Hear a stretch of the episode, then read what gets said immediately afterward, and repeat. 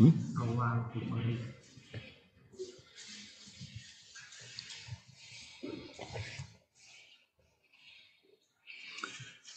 Bismillahirrahmanirrahim. Qala al-muallif rahimahullah wa nafa'ana bihi wa bi ulumihi fid amin.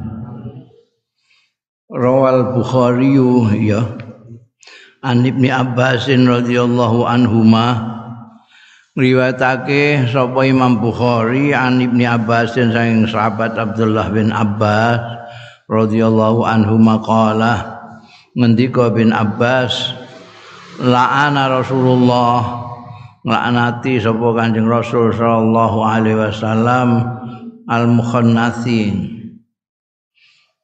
wong lanang-lanang sing medoki minar rijali saking wong-wong lanang wal mutarajjilat lan wong sing nglanangi wong wedok-wedok sing niru wong lanang. Pakaiane gerak-gerike segala macam minan nisa'i saking wong-wong wadon. Nglaknati ku ndongakno supaya gak entuk rahmat bahaya wa fi riwayatin lan iku kesebut ana ing suwijining riwayat la'ana Rasulullah nglaknati sapa Kanjeng Rasul sallallahu alaihi wasallam al mutasabbihina minar rijali bin nisa wal mutasabbihati minan nisa bir rijal. Wong-wong sing nyerupani minar rijali saking wong-wong lanang nyerupani bin nisa iklan wong-wong wadon. Wong lanang nganggo lipstik barang ngono kuwi wal mutasabbihat lan wong-wong wadon minan nisa saking wong wong-wong sing nyerupani minan nisa isae wong-wong wadon nyerupani birijali kelawan wong lanang. Eh, mulai pakaiane wis nganggo celana malang kerik sisan.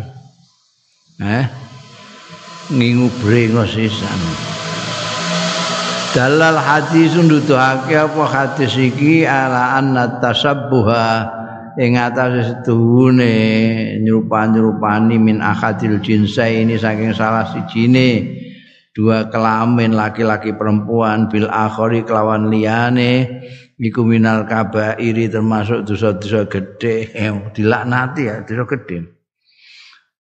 Didongakno Kanjeng Nabi ora entuk rahmat. Itu luar biasa la limu adati krana anggone nglawan ya tasabuh mau al fitrata ing fitrah. Mitrah paringane Gusti Allah ya.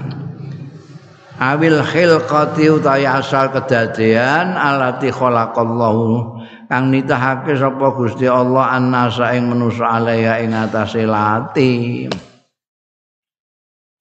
wali ana ulan kana setuhune tasabuh mau taktilun itu berarti mensia-siakan. Limuhim limuhimmati kulli jinsin marang kepentingane masing-masing jinsi masing-masing kelamin fisuunil hayati dalam urusan-urusan kehidupan dalam dunia ini dalam kehidupan dunia Tuhan menciptakan dengan sengaja laki-laki dan perempuan. Min dzakarin wa unsa. Masing-masing difitrahkan lain. Dengan fungsi yang lain dengan keistimewaan, kelebihan dan kekurangannya yang lain berbeda. Sehingga nanti laki-laki dengan perempuan ini bersama-sama untuk menciptakan kehidupan yang baik, yang bagus, bersama-sama. Engko nek terus fitrah ini diwai dilawan yang lang-lang medoki. Nek iku terus jadi tren, terus jadi budaya. Bangku terus gak ana sing lanang tenanan sing endi. Gak ada. Laki-laki yang jantan ndak ada. adanya laki-laki yang feminis. Eh, payah. Ya. Wa yu'aqidu dzalika haditsun akhar. Lan ngukuhake dzalika ing mengkono-mengkono hadis sing larang tasabuh mau. Apa hadisun akharu hadis sing liya rawahu sing riwayatake hadis liya sapa Abu Dawud Abu Dawud bi isnadin sahihin kelawan isnad sing sahih. An Abi Hurairah ta saking sahabat Abu Hurairah radhiyallahu anhu. Kala ngendika sapa sahabat Abu Hurairah la'ana Rasulullah. Nglaknati sapa Kanjeng Rasul sallallahu alaihi wasallam ar-rajula ing wong lanang yalbau sing nganggo penganggo lipsatal mar'ati ing pakaiane wong wedok. Wong lanang nganggo rok eh nganggo rok. Nembian jarian. Wal mar'ata lan nglaknati wong wadon talbasu sing nganggo ya mar'ah lip satar rajulu ing pakaiane wong lanang. Lah saiki ku ndang terus ana sing unisex ngono kuwi. Pakaian sing kena dienggo wong lanang ya kena dienggo wong wedok. Iku piye? Kaya celana kaos barang ngono ora. Dienggo wong lanang ya dienggo wong wedok. Jadi terus gak jelas sing lanang sing ndi sing wedok ning Apa meneh potongan rambutnya saiki wong wong wedok gundul ya ana. wong lanang gondrong pirang-pirang. Lah campur aduk. Wis mepet-mepet kiamat itu dadi wis repot kabeh. Iki lanang kok gundul akeh sing do kecelik. Wah, dierek-ereki kok nguri. rumangsane cewek rambutnya kok apik bareng noleh godeken ya boleh ya boleh wong lanang gondrong. Ing wedok potongan pendek ngono kan ra akeh saiki. Pendek malah gundul. Ya Allah piye ngono iku? Nah, iku kabeh dilaknati Kanjeng Nabi ya gak entuk rahmat dan wahaya. Padahal rahmat itu kunci segalanya, kunci segala.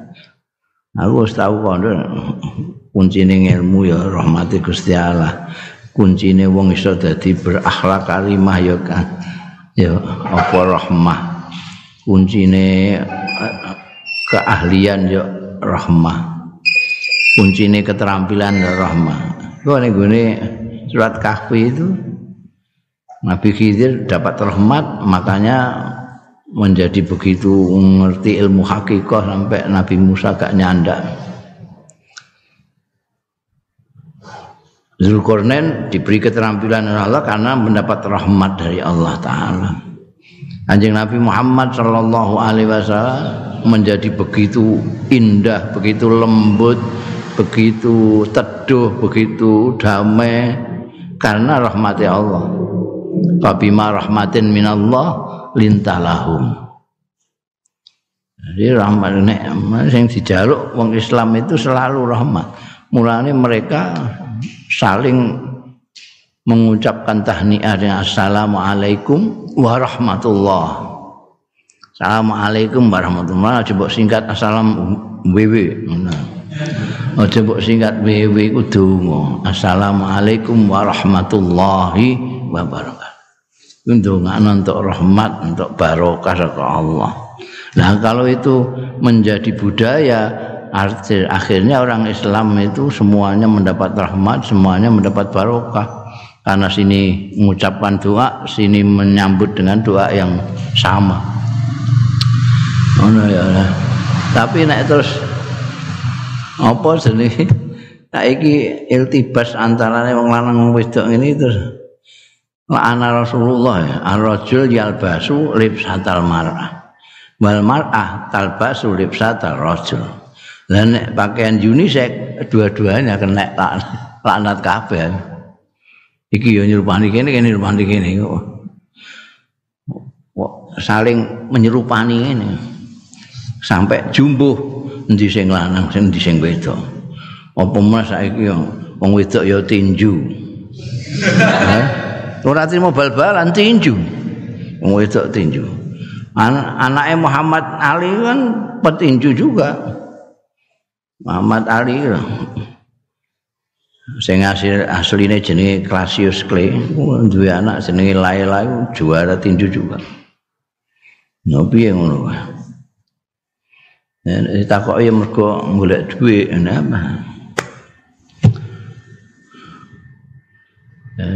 Bal-balan gelut barang iku parate. Wong lanang iso kalah tukaran karate mek wong wedok.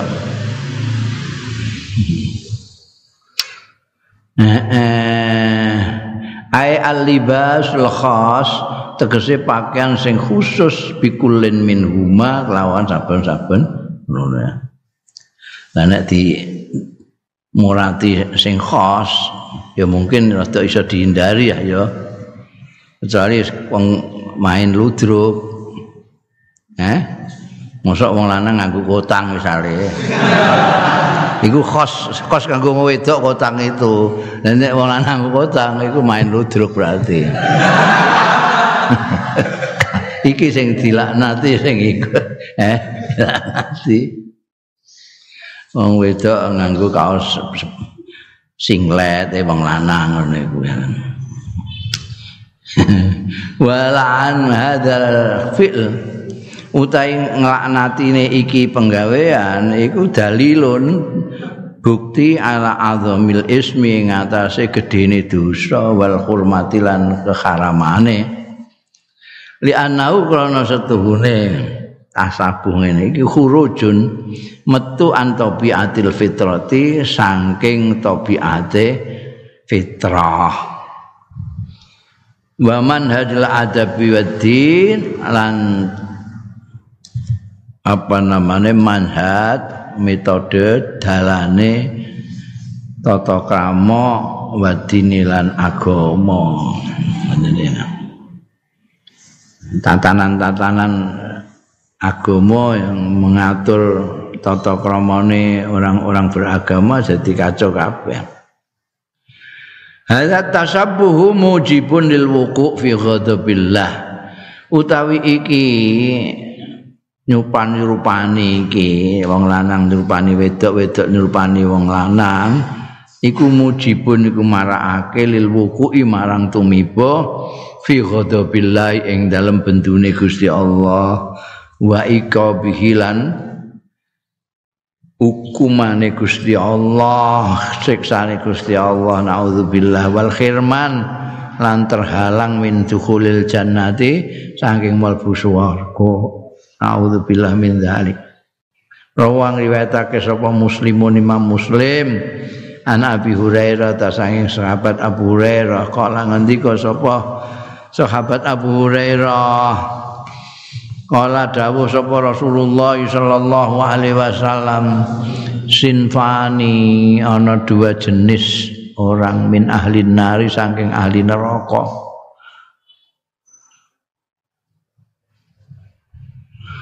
Lam arahuma kang ora ningali sapa ingsun ing sinfani sinten mawon kaumun mahum siatun ka'adnabil baqar.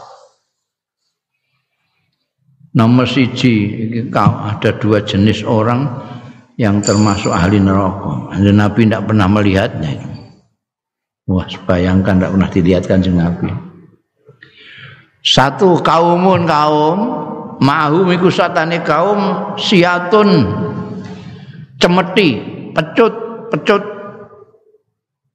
ka'adnabil bakari kaya buntut-buntute sapi. Buntute sapi wedine semono. Intine gawe nggawe duwe pecet iku. Nggo apa kok ana kaum nggo pecet ngono iku. Ya drimun, ya dribuna. Mukul ya kaumun biha kelawan siat mau annasa ing manusa senengane mecuti wong pepeh iku anak buahe pepeh itu pembantune buroe Salah sih wajud mene. Wajute semono gedhe nek koyo buntute sapi dua. Ini kaum iki ahlun nar enggak dilihat oleh Kanjeng Nabi. Wanisa unan wong wadon kasiatun arian eh kasiat itu do nganggu tapi ariat nah iku saiki juga iku eh. Ketoke kaya nganggu tapi gak ketok nganggu Oh, nganggu penganggu itu maksudnya untuk nutupi ngaurat. Pakaian itu kan maksudnya untuk nutupi aurat. Libasun yuwari sauta sauati. Jadi libas itu pakaian itu fungsinya untuk yuwari sawah, untuk menutupi aurat, menutupi kemaluan, sesuatu yang malu memalukan dan warisa dan untuk pepaes. Jadi fungsi daripada pakaian itu untuk nutupi aurat dan Mana orang ngatur Quran hadis barang nggak ngatur model pakaian nggak diatur, sing diatur fungsinya ini. Angger nutupi aurat, tunggu pepaes pantas itu. Lagi orang sing nganggu pepaes tapi ariat ora nutupi. Eh koyo mini eh rok mini. Rok mini ku sing ditutupi apane jake rok mini. Pemene sing bikini? Eh asale maksi ku asal midi maksi ya rada dhuwur terus munggah mendhuwur tekan isore dengkul jenenge midi. Munggah meneh tekan pupu jenenge mini. Mundah terus ngantek tekan selangkangan jenenge bikini. Oh bikini. Iku terus ditutupi apa? Ana neh sing pakaian iku lucune ra karuan. Justru ditutupi kabeh sing dibuka aurate jadi nek kene iki dibolongi. Jenenge pakaian nyuluk. Biar ana you can select. You can see. You can see like you kue can iso see ningali lek kelek. You can select kamu bisa melihat kelek. Biar kelek terus nyuluk weger dibolongi duwedin ono sing ono sing kututupan kabeh kecuali bokonge. Lah iku mbah piye wong kok gendenge ngono.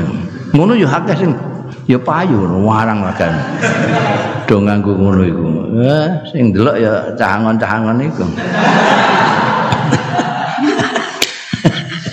lucu-lucu ngono.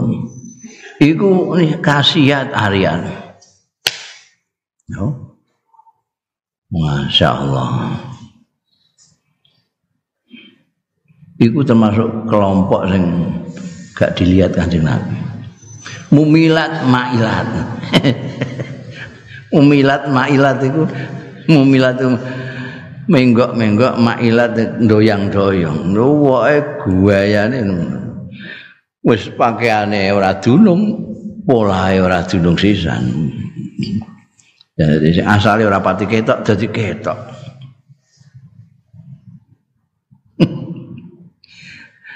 Isi, ya Allah wis disebut nemu milat, mailat wis disebut no ruusuhuna kasnimatil buhtil mailah. Sirahe wong wedok-wedok iku mau kaasnimatil buhti kaya punuk-punuke unta almailah sing condong-condong. Sirahe gleleng rono gleleng rono. Ya. Minimal nek foto mesti gleleng.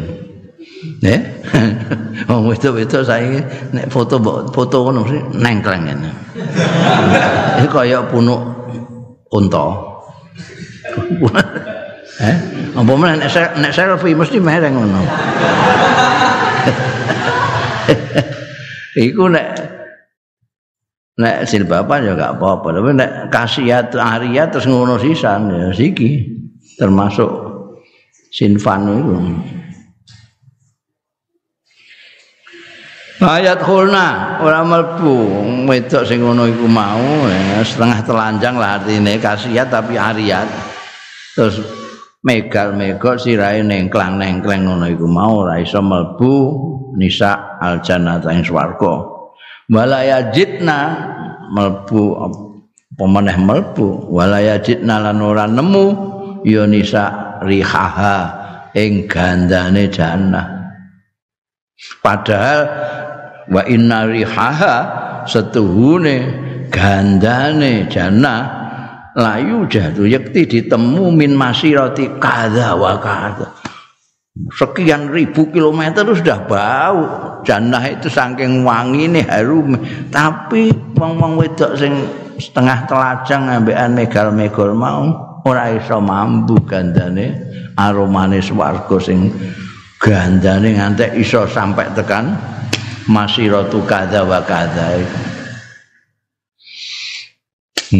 Hadani utawi iki macem loro iku sinfani golongan loro min ahli nari saking ahli neraka naudzubillah. Asinful awwalu tai macam yang pertama jenis yang pertama iku man wong yadribun nas. Wong sing mukul annasa ing wong-wong. Senengane yang mukul. Mau digambar mbek pecut. Keplak ya padha wae mong itu apa wae mukul. Au yu'adzibuhum utawa nyiksa yaman ing nas bi ghairi haqqin kelawan tanpa hak.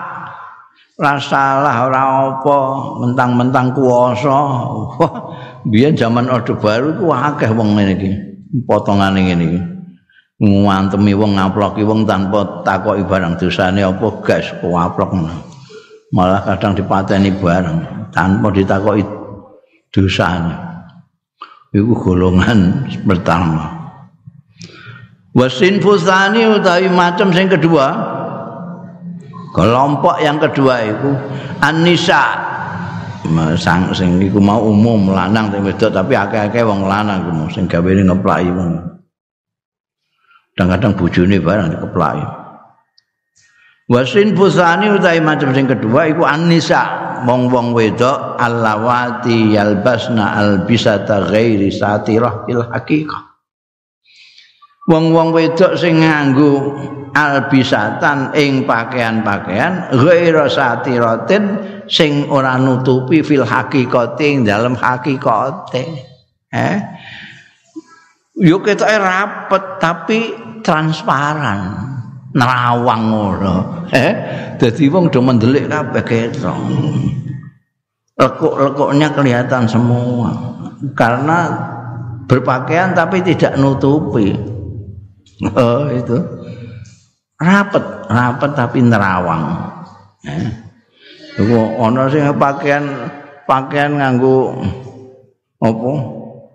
Nganggo orang nganggo kain tapi nganggo jolo. Hmm, jolo. Wa ma adraka ma jolo.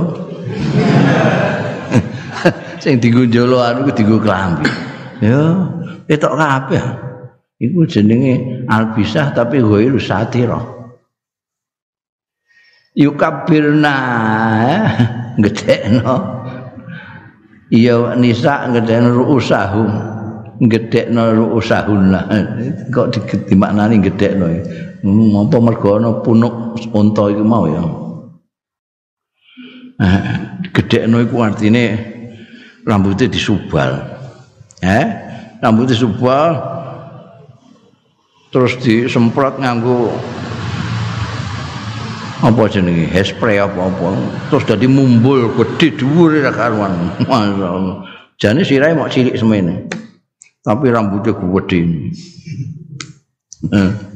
Yukabirna ru'usahunna wa yu'azzimuhunna wa yu'azzimnaha lan ya ngedekno padha maknane ha ing ru'us. Eh iki ana bila fi imamatin kelawan ngubel-ngubel imamah oh itu model lama yang sekarang muncul lagi itu. Ya, zaman pertengahan itu ada perempuan-perempuan nganggu koyok serban tapi di serban ini. Saiki muncul lagi itu jadi modern. Mergo at-tarikh yu'idu zamanahu. Sejarah itu mengulangi dirinya sendiri. Sing model-model tahun lawas itu metu neh. Ha biyen ana model celana komprang wis wis wis ora payu wis dianggap sanggup kuno metu neh model komprang neh jenenge tok digenti.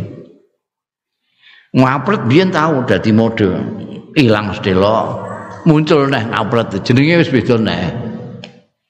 Mbiyen pakaiane lanang itu ngapret kaya koboi Texas itu saiki malah orang ngapret malah nemplek ning gune ning gune daging jadi jari ini tak takokno nek ngene nek nganggo piye jan jare nganggo anu tas kesek jadi nganggo tas kesek terus ditarik mbok piye jalan nek Buku nek kudu nguyuh ya wah masyaallah iso ngompol.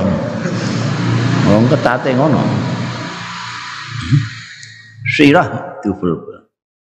Bila fi imamatin au isobatin utawa isobah. Sobah itu ya pokoknya sesuatu pembalut. Semua yang dibalutkan itu namanya isobah.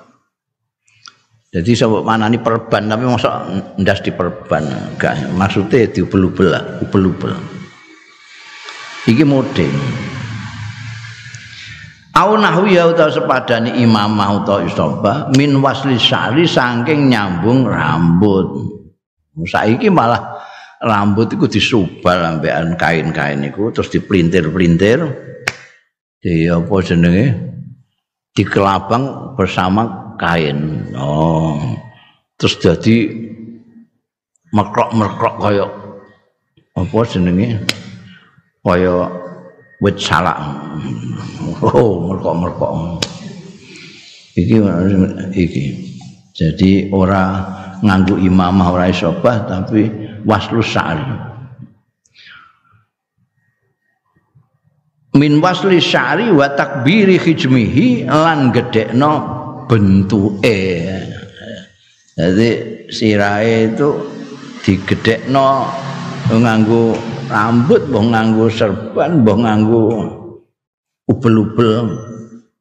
Itu pokoknya ngono iku.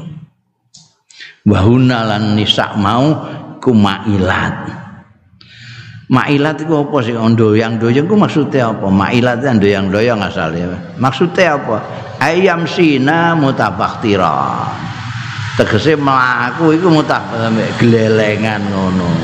Bami milat lan ngenggak ngenggok no li aktafihim marang bau bau ne. anu lah apa begitu lah pokoknya. begitu. Mlaku wae kok ngono pola ya Allah. Oh buah kabeh awake buah kok ngene buah. Baune buah. Ngene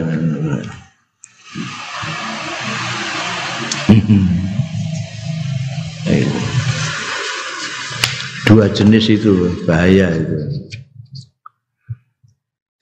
Bunda manhiyat manhiyatun amah fil mujtama li himayatil bai'ati wal akhlak larangan-larangan umum fil mujtama'i ing dalem masyarakat li himayatil bai'ati kanggo menjaga lingkungan ngrekso lingkungan wal akhlaki lan njogo akhlak moral Dalam kurung apa saja yang manhiyatu amma itu larangan umum dalam masyarakat ini. untuk melindungi lingkungan dan akhlak. Tahrim syafa'ah. Harami syafaat fil hudud ing dalam hukuman-hukuman. Saya istilahnya ono disposisi, ono rekomendasi ono apa lah. Pokoknya maksudnya itu wong mestine dihukum mergo ana kata belece apa rekomendasi apa disposisi apa apalah gitu. Saka kowe terus ini dibebasno. Mergo kowe kenal karo hakime misalnya ya. Kowe kenal apik karo hakime kowe nyurati karo hakime. Iki sih isih tanggane kancane ponakanku ngono. Tanggane kancane ponakku iki hubungane apa mbek kowe? Tanggane kancane ponakku iki sapa? Hmm. iki tolong iki. Di, nek iso dibebasno. Nek ora ya dihukum sedina ngono wae iku jenenge syafaat fil hudud tak oleh Wah, saiki ning kene iki wis biasa ngono iku eh syafaat fil hudud iku Tak boleh haram. Bataghawut fi tariqin nas. Iki juga larangan umum. Ngising ning ngene dalane wong. Eh ning dalan perapatan ngising. Bang kucing ae ndelik manusa kok ning ngene dalan. Wa tabawul an nguyah pipis fil ma'ir rakit ing dalem banyu sing menep banyu sing tengok-tengok sing ora mili lah. Nek kowe nguyuh ning gone kali barang ngene mlayu uyahmu iku. Dadi daerah kono ora pesing. Lah nek ning kono banyu tipak udan iku kecembong situ mbok uyohi ya posinge ning kono terus ae. Oh. eh itu sampai njogo segitu itu. Islam itu enjoku bagaimana supaya lingkungan ini tidak terus ganggu Aradal Islamu. Ngersakake apa Islamu Islam? Sianatal mujtama. Njogo masyarakat. Fin nafsi ing dalem jiwa. Wal mali lan bondo. Wala irdi lan kehormatan. Min irtikabil jaraimi saking nglakoni pira-pira kejahatan. Jangan sampai di dalam masyarakat itu ada jiwa yang disakiti ada jiwa yang dijahati. Jangan ada bondo yang dijahati ditolong dirampok segala macam. Ada kehormatan yang di zalimi ya. siyanatul mujtama fin nafsi wal mali wal irti min irtikabil jaraim wala hakal muslimin lan ngenai wong-wong sing mujrim-mujrim wa tarudul junat eh Aradal Islam siyanatul mustahar wala hakal muslimin iku lahakane rujuke ning Islam juga. Jadi Islam itu menghendaki jaga mustama karena itu wala hakal mujrimin. Ngejar orang-orang yang mujrim. Wa kan ngusir al junata ing kriminal-kriminal itu. Wa aqarra lan tepake ya Islam ukubatahum ing hukum junat lan mujrimin zadron lahum untuk ngapokno lahum marang mujrimin lan junat wali amsalim lan maring wong-wong sing madani mujrimin lan junat dia sendiri supaya kapok dan orang lain tidak berani mengikuti jejaknya.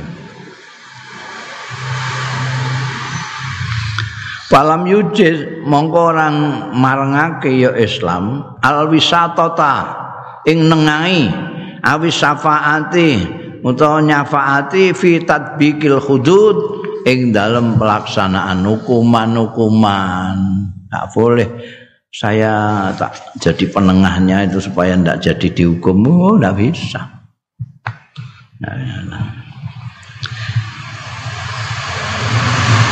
Al-hudud itu al-uqubat al-muqaddarah, hukuman-hukuman yang sudah ditentukan syar'an secara syarak. Nah, ini. Ini orang mati ini orang harus dimati. dibunuh.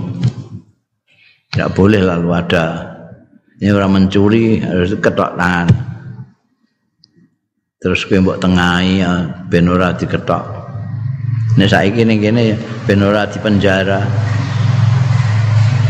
Wa kadzalika lan iku kaya mengkono-mengkono mau sona al-Islam di samping aroda sianatal mustama demikian pula sona njogo ngrekso sapa al is apa al islamu islam baik atal mustama'i ing lingkungane milyuna masyarakat min alwanid dorori saking macem-maceme doror.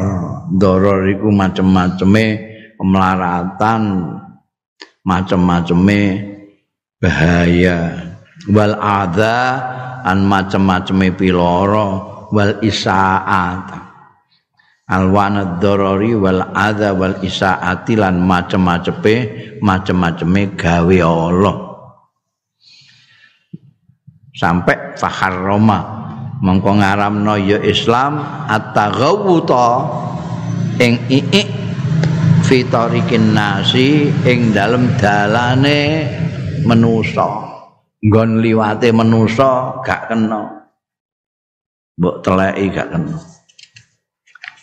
Wadhillihim lan ayub ayubin nas. Iku biasa tinggu ngayub wong dan mbok isingi. Jahat temen kowe. Wa fi mawaridil ma lan ing dalem umbel sumberit banyu panggonan panggonan bangunan di ngangsune wong iku terus mbok isingi iku terlalu wa nahwiya lan sepadane tarik zillihim lan mawaridil ma minal khazanati nyatane khazana simpenan simpenan apa toilet toilet barang ngono iku nganggo ah nyimpen. Nyimpen sisa-sisamu ning gone khazanat itu. Mana khazanat sering dimaknani toilet kan Mas ini nyimpen konoan-konoan itu.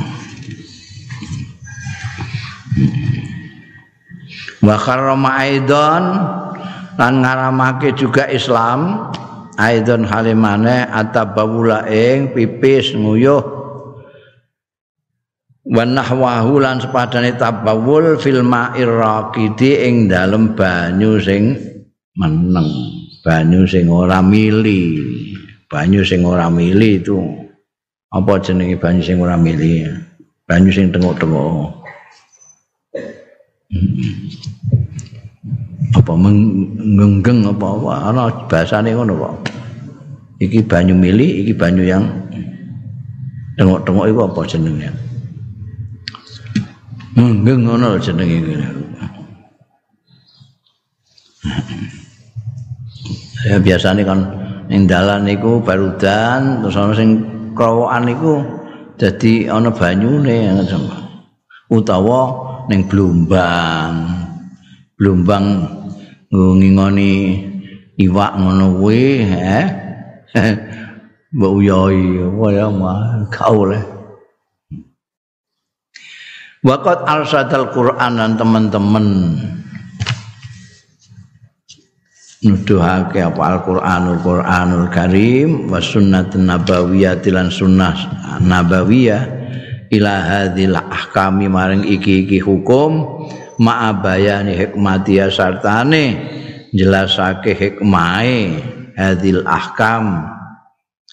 Wa illati takririha lan alasane netepake hadil ahkam ya baik Quran maupun sunnah Rasul sallallahu alaihi wasallam itu nerangake ini termasuk hikmah apa kenapa ini ditetapkan sebagai hukum. Fa fi ma yata'allaqu bi tahrimi syafaati fil hudud. Mongko iku ing dalem barang ya ta'allaqu sing berhubungan bi tahrimi syafaati kelawan keharamane nyafaati fil hudud ing dalem hukuman-hukuman. Wa ijabi tadbikil ukubah lan wajibin melaksanakan hukuman. Tidak boleh kalau hukuman sudah didak ponis dihukum penjara ya sudah tidak boleh. Terus kamu datang datang apa jenenge? Melobi. Hakim supaya itu tidak jadi di penjara tidak boleh. Itu jenenge syafaat. Boleh. Hukuman harus tetap dilaksanakan. Harus dilaksanakan bagaimanapun kalau sudah jadi putusan terbukti itu kesalahan maka hukuman kesalahan itu harus dilaksanakan. Eksekusi namanya tatbikul ukubah eksekusi. Tidak boleh ada yang nengai ikut campur segala macam. Kalau Allah Ta'ala dawuh sapa Gusti Allah fi hadis zina ing dalam hukuman zina. Az-zaniyatu waz-zani fajlidu kulla wahidin minhuma mi'ata jalda wala ta'khudhukum bihima ra'fatun fi dinillahi in kuntum tu'minu in kuntum tu'minuna billahi wal yawmil akhir azaniatu ta'i wong wedok sing zina. Wazani lan wong lanang sing zina. Fajlitu mongko jilita sira. Cambuk rahmat kula wahidan kula wahidin masing-masing seorang sing lanang cembek sing wedok. Min huma saking azani wazani mi'ata jaldaten awan 100 jilidan 100 jilidan masing-masing. Wala takhutun lan rasa ngenai ing sira kabeh bima kelawan zani lan zania apa rokfatun saake terus kowe terus apa ngelobi karo hakim barang ngono iku gak oleh. Fi dinillahi ing dalem agamane Gusti Allah. Ing kuntum lamun ana sira kabeh kutuk minuna. Bener-bener iman sira kabeh billahi kelawan Allah wal yaumil akhir lan dina akhir. Kalau kamu percaya kalau Gusti Allah dina akhir ya kalau memang terbukti azani wa zani itu melakukan perzinahan ya masing-masing harus dilaksanakan. Ai inna tadbikal hudud wajib. Tegese melaksanakan eksekusi hukuman-hukuman iku wajibun wajib. Wala yastahiqul jani lan orang ngekai sapa al jani si kriminal ini yang melakukan kesalahan Ai ayya layas tahikul jani. Siapa saja yang berbuat kejahatan tidak ngekai ayyarok fatin ing apa wae sake kasih kasih belas kasihan tahulu sing ngalang-alangi ya rafah bainahu antarane jani wa baina ikobi lan antarane hukumane jani jadi kalau ada orang yang berbuat kriminal Jadi orang jahat jani itu dia tidak boleh mendapatkan belas kasihan yang menyebabkan dia tidak dihukum. Tidak boleh. Walayasih ulan ora sah apa tahawunu semberanan nyepelek nabi adal wajib yang dalam iki wajib. Amalan karena melaksanakan bimuktadul imani billah kelawan tuntutane iman billahi kelan Gusti Allah wal yaumil akhir lan dina akhir wa taufiran lan memenuhi lisauni wa himayatil irdi kanggo ngreksa wa himayatil irdi lan jaga kehormatan. Wa niqawatil mujtama'i lan kebersihane masyarakat min athari jari mati zina saking pengaruh pengaruhe kejahatan zina wa amsaliha lan sepadane jari matu zina apalah yang nyolongan segala macam itu dihukum tidak boleh lalu ada orang yang kasihan, ada orang yang kenal sapi turute lalu mengadakan lobby-lobby kepada yang berwajib sehingga dia terbebas dari hukuman tidak boleh. Wakat a'lanan nabi dan teman-teman ngumumake sapa Kanjeng Nabi sallallahu alaihi wasallam mabda al musawah. Kanjeng Nabi sudah memproklamirkan mabda al musawati ing prinsip persamaan hak fil iqab ing dalam hukuman. Jadi namanya hukum itu di mata siapapun sama. Musawah itu prinsip musawah itu.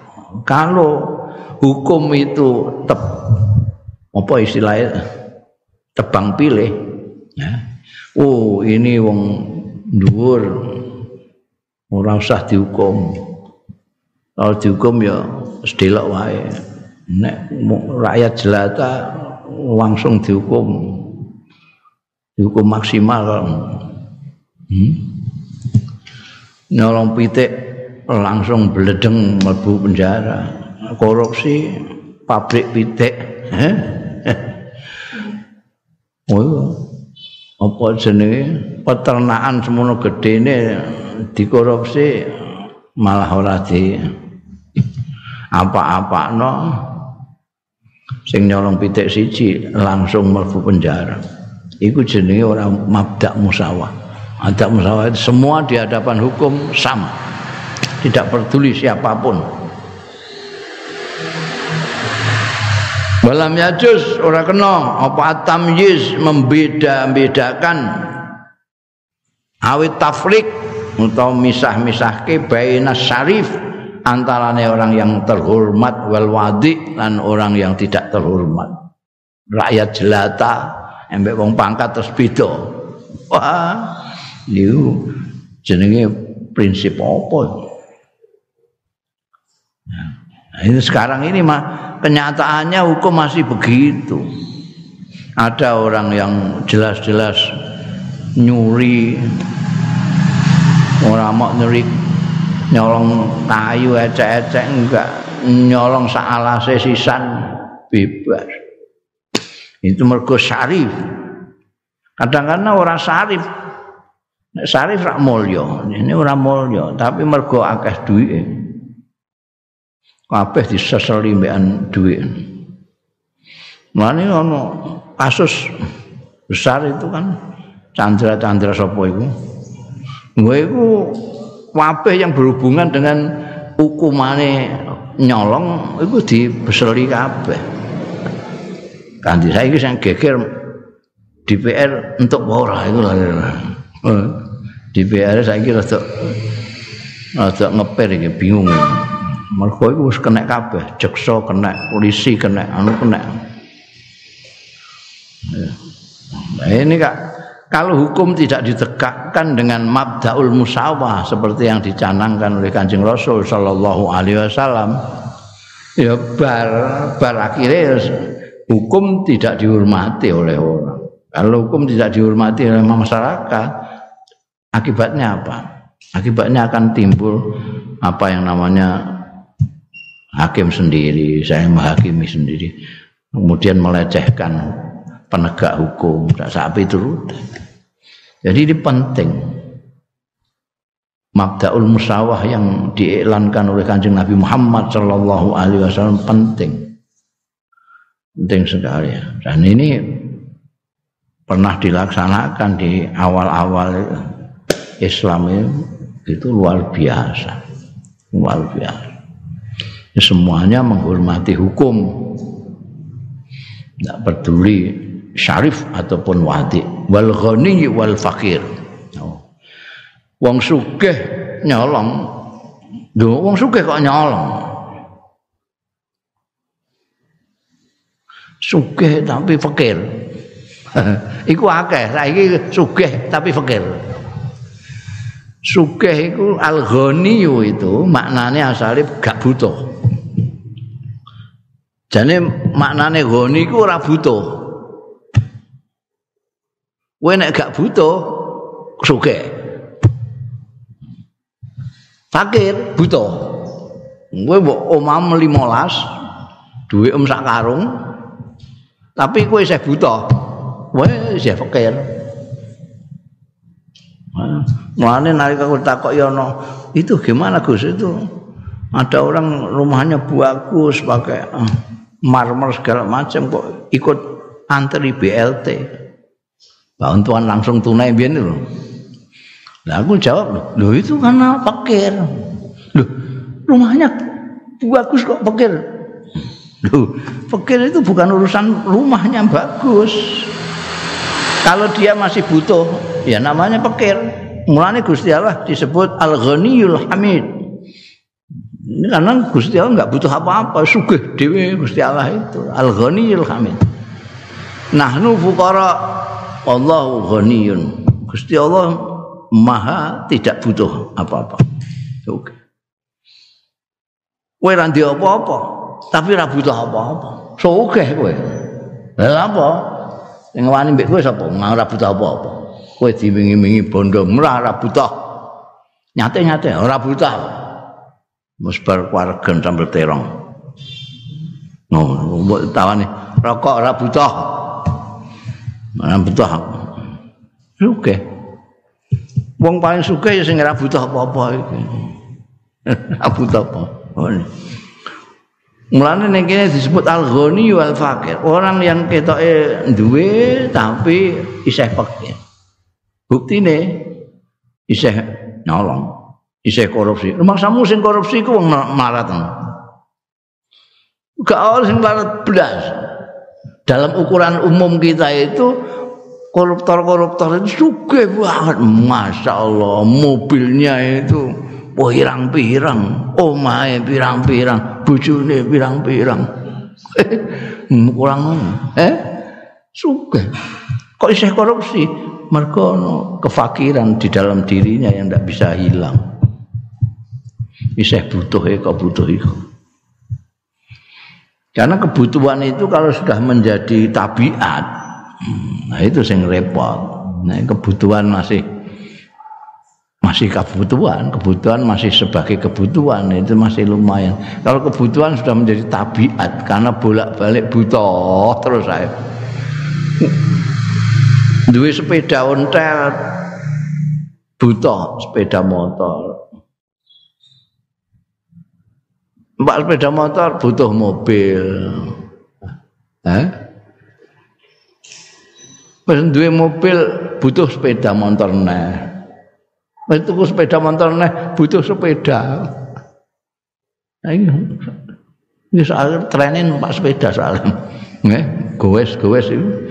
Dadi wis di motor, di mobil, di sepeda motor balik tuku sepeda neh.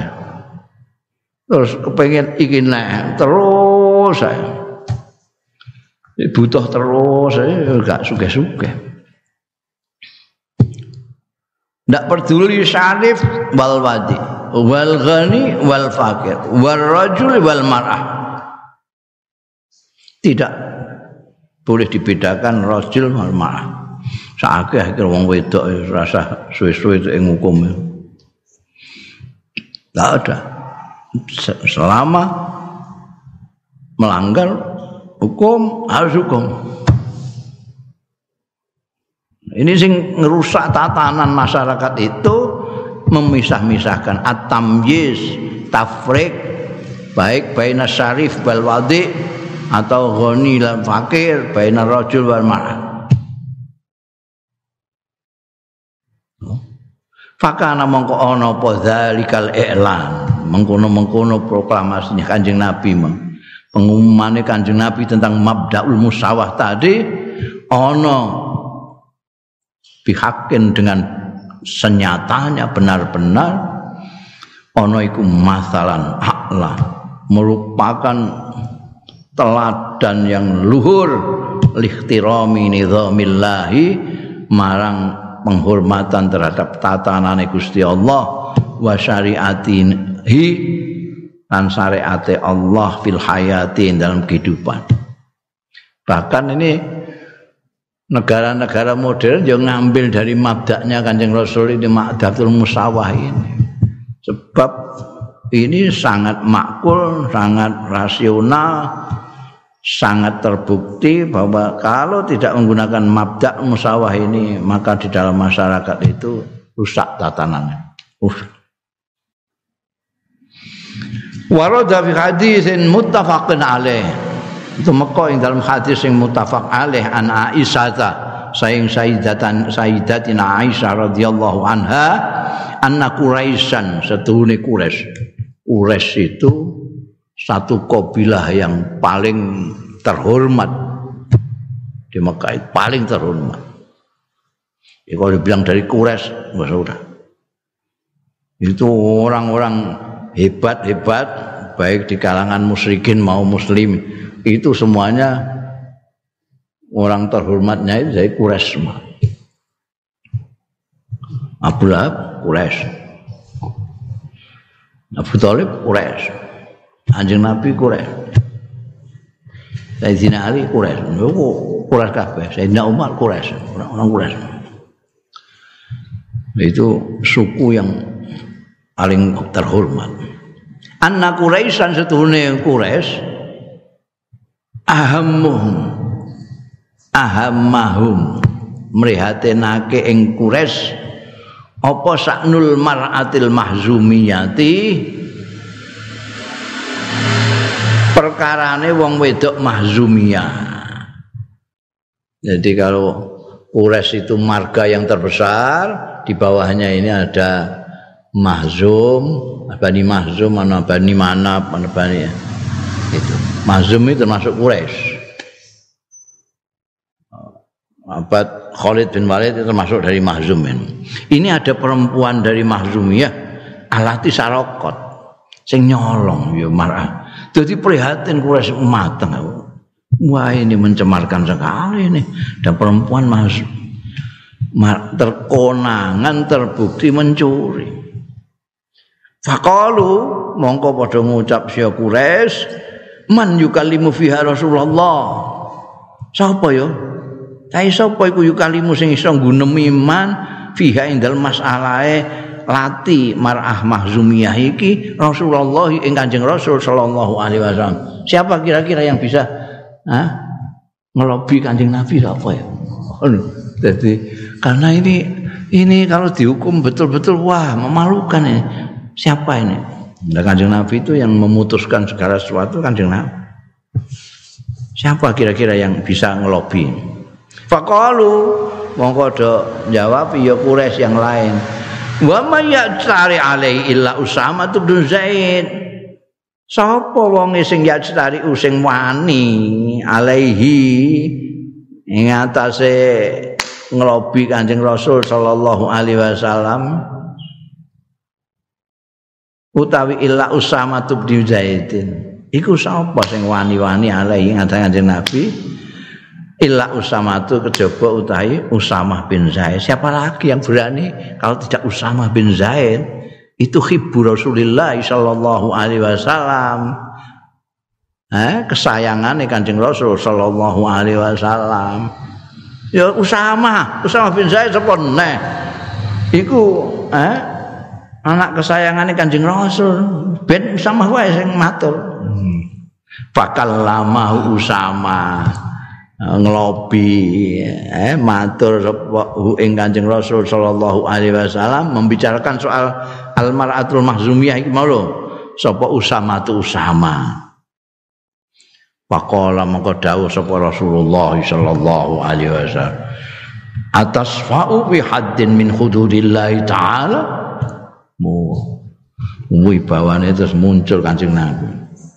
Meskipun Usama bin Zaid itu kesayangannya ketika dia ngelobi untuk membebaskan Mar'atul Mahzumiyah alati sarokot anjing Nabi langsung atas pak fi khadin meh nulungi nyapa hati fi khadin yang dalam hukuman min hududillah saking hukuman-hukuman Gusti Allah Ta'ala iki hukuman yang ditetapkan Gusti Allah emeh mbok jaluk syafaat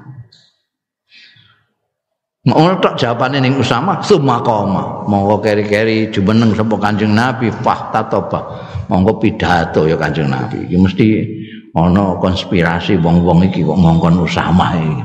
Jadi, jadi orang Usama tok sing digandani terus berdiri pidato Kanjeng Nabi. Sumakala monggo keri-keri dawuh sapa Kanjeng Rasul sallallahu alaihi wasallam. Innama ahlakal ladzina qablakum.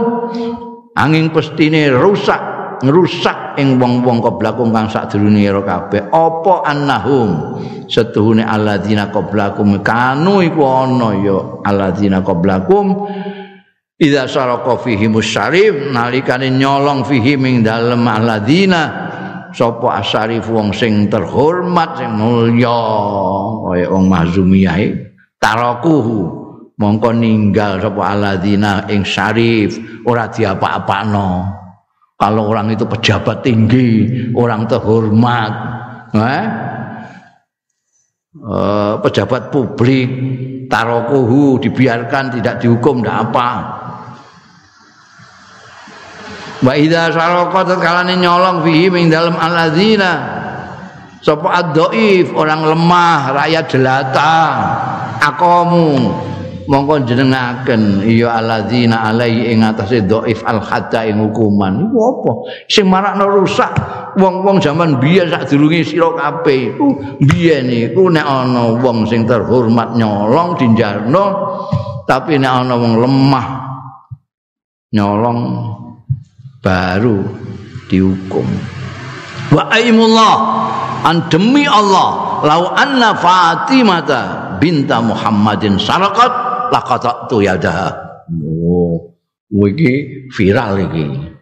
Dawuh Kanjeng Nabi di ning seluruh dunia itu menjadi viral sebagai kata-kata mutiara yang ah, jadi pengingatnya semua penegak-penegak hukum kecuali penegak-penegak hukum yang korup.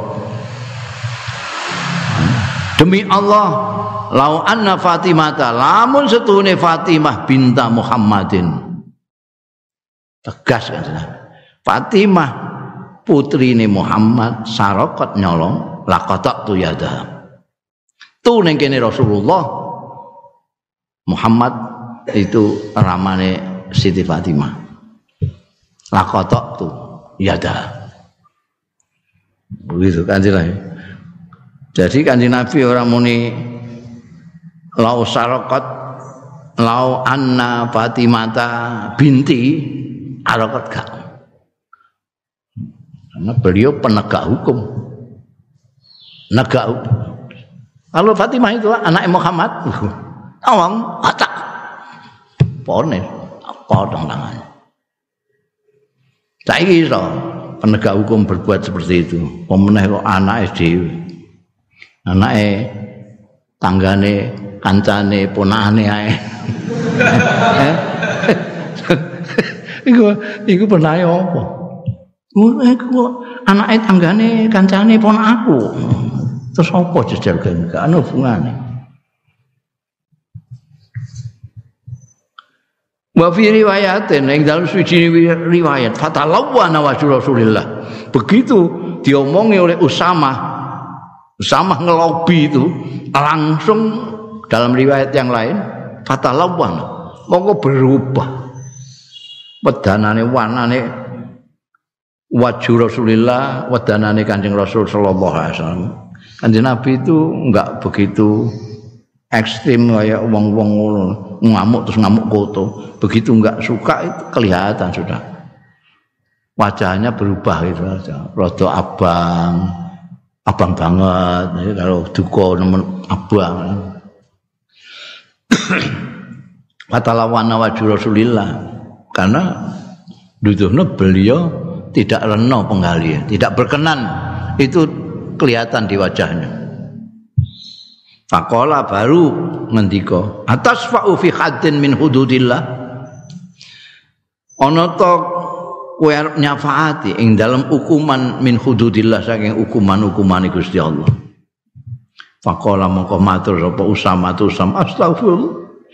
nyuwun ngapura nggunaken pangapura panjenengan li kangge kula ya Rasulullah kula sampun wani-wani ngelobi panjenengan soal had hukumane Gusti Allah langsung ya kesadaran tadi dia enggak sadar hanya karena disurung-surung wong akeh matur bareng kare Kanjeng Nabi berubah wajahnya.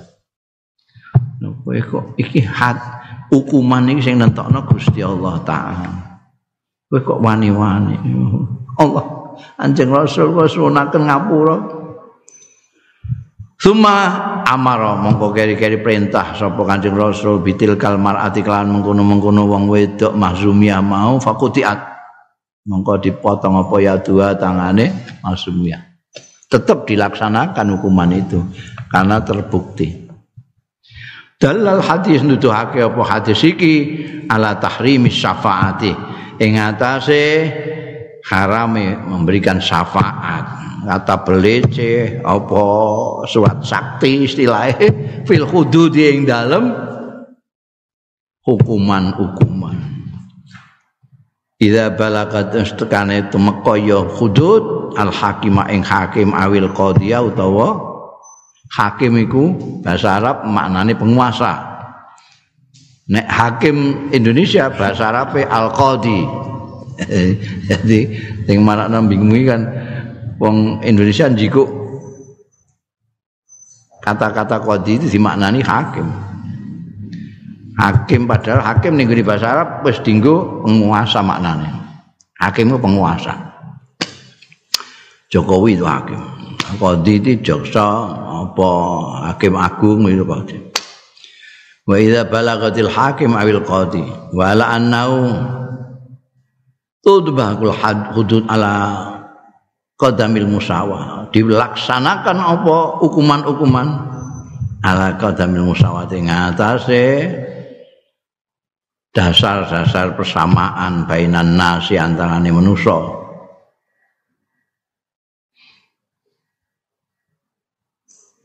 wa kullu man itarkaba jarimah mongko saben-saben wong irtabaka irtakaba sing melakukan ya kuluman jarimatan ing uh, kejahatan kriminalitas mujibatan lil haddin kang majibake lil haddi marang had maring hukuman artinya sudah terbukti harus difonis dia harus menjalani hukuman.